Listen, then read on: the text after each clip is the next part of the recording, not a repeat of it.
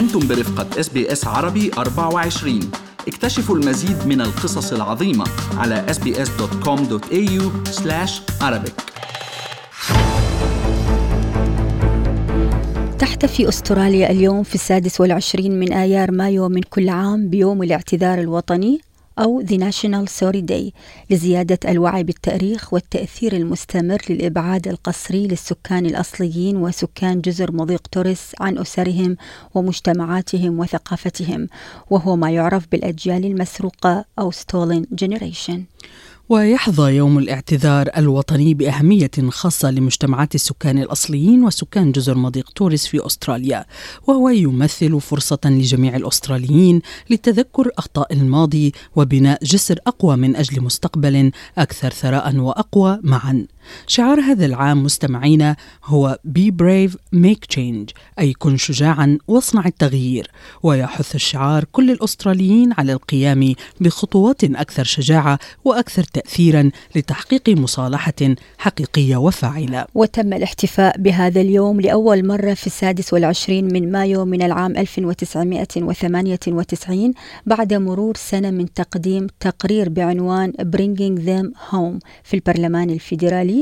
وعرض هذا التقرير تفاصيل المصاعب التي عانى منها أطفال السكان الأصليين والتي تم إبعادهم بالقوة عن أسرهم كجزء من سياسة الحكومة الرسمية خلال القرن 20. كما تضمن التقرير قائمة توصيات لما يجب على الحكومة فعله للتحرك نحو المصالحة والمضي قدما من أخطاء الماضي. كانت إحدى هذه التوصيات أن تصدر الحكومة اعتذارا رسميا لمجتمعات السكان الأصليين. وهذا ما تحقق في عام 2008 على يد رئيس الوزراء العمالي آنذاك كيفن راد. ومن المطالب المستمرة للسكان الأصليين وداعميهم تتعلق بتغيير تاريخ يوم أستراليا الوطني وإضافة بند في الدستور يعترف بالسكان الأصليين.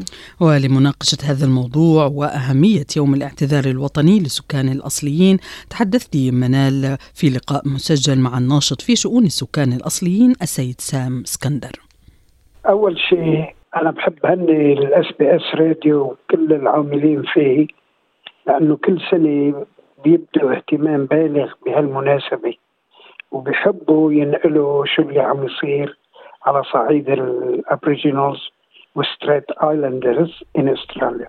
هلأ الموضوع أنه عملية الشجاعة، كنا كتير عم نحكي بالماضي ولسنين طويلة أنه لازم يصير في تقدم وتطور بالعلاقة، ولازم ما يكون في تردد بإعطاء كامل الحقوق للأبريجينالز اللي عايشين يعني على أرضهم.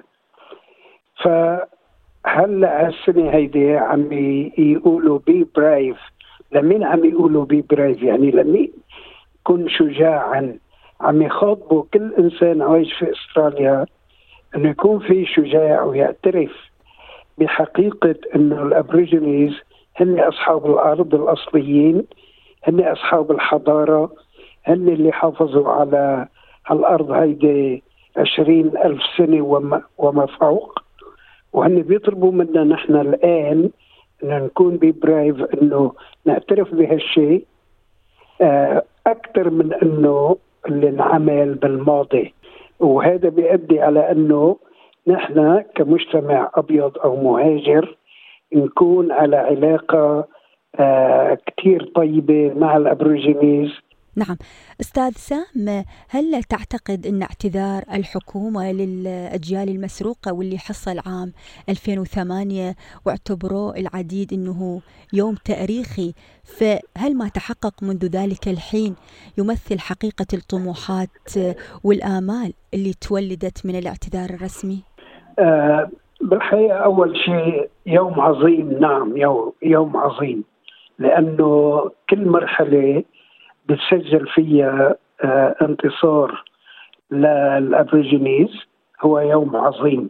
وكان أحد أهم هذه الانتصارات هو تقديم الاعتذار عن الأخطاء أو الجرائم اللي ارتكبت بحقهم قبل البيض اللي غزوا الأرض واللي دمروا واللي قتلوا واللي مارسوا أبشع أنواع من الاستعمار، وصولا على أنه بدهم يلغوا تماما شيء اسمه حضارة أو شعب أبريجينيز ويحولوه إلى شعب أبيض تماما مثلهم بغض النظر عن لون البشرة. يعني فعلا يوم تاريخي، إلا أنه شو اللي حصلنا من هالمواضيع هيدي؟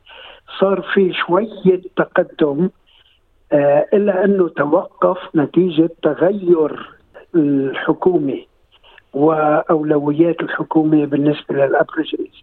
يعني إذا أنت بتتذكري كيفن راد هو حزب العمال، زعيم حزب العمال، هو اللي عمل هالاعتذار وحاول يبني كتير علاقات متميزة مع القادة تبع الأبريجينيز ليوصل لأنه يخليهم يكونوا هابي واللي بدهم إياه ياخدوه.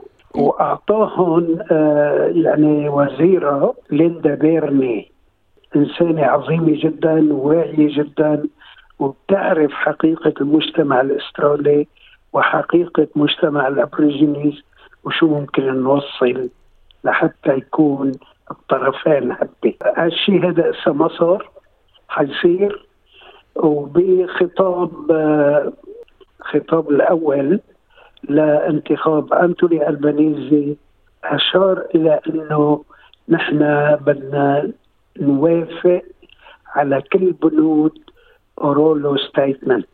نعم، البعض يقول لا يوجد إصلاح حقيقي بمعنى الكلمة حتى الآن. من حكم خبرتك وتعاطيك مع هذا الملف المهم، ما هي الأسباب وراء هذا التوصيف؟ هو تبدل سياسات الحكومات. بتجي حكومة مثلا من حزب العمال بتلاقي على أنه بلشوا يعطوا أشياء مهمة مثل حق الأرض وحقوق أنه يكونوا هن ممثلين في السياسة الأسترالية وحقوق يعني إلى جانب كل هالشغلات. حتى الآن هذا ما نكافي لأنه أنت منك عم تعطيهم حقهم الكامل اللي هن عم يطالبوا فيه واللي هو بحق لهم.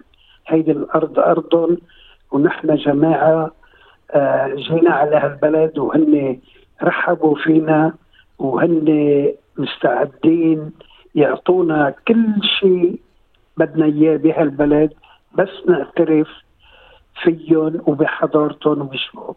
نعم، وأيضا أستاذ سام بنظرك ما هو أعظم إنجاز أو ما هو أكثر شيء مميز تحقق بالطريقة المصالحة الوطنية؟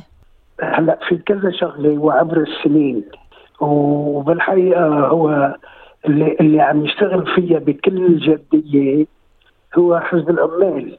لأعطيك مثلا موضوع المابو اللي هو الأرض ومين بيملكها وإعادة الأراضي في كتير مواقع للأبريجينيز كوميونيتي، وبنفس الوقت الحفاظ على الحدائق الكبيرة يعني الباركس، أن تكون هيدي حق للأبريجينيز أو حق للشعب الأسترالي على أساس الأبريجينيز يضلوا فيها. أكثر من هيك المناجم اللي انعملت لسرقة المياه وما بعد المياه في أستراليا ليحولوها إلى أنه تكون مناجم للذهب ولا للمعادن ولا لكذا، كانت هيدي على حساب الأبريجينيز. خسروا أراضي كتير وخسروا محلات كانوا عايشين عليها من وراء المي اللي بتيجي على هالمنطقة. بس أهم إنجاز هو الاعتراف فيهم بأنه هن جزء من المجتمع الأسترالي، بحق لهم التصويت، بحق لهم الانتخاب، وبينهوا شيء اسمه سرقة الأطفال الأبريجينيز.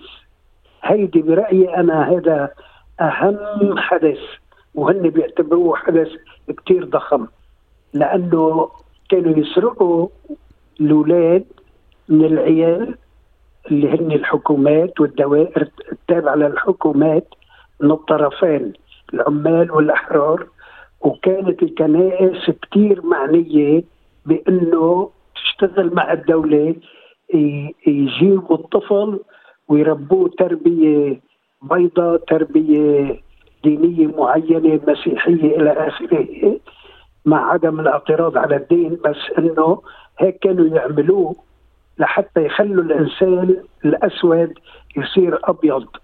وكمان كانوا يشجعوا الزواج على أساس أنه البنت الأبروجينيز أو الشاب الأبروجينيز ياخذ من البيض، وشوي شوي بيصير في مجتمع ملون إذا بدك. شكرا جزيلا الناشط في قضايا السكان الأصليين وحقوقهم السيد سام اسكندر.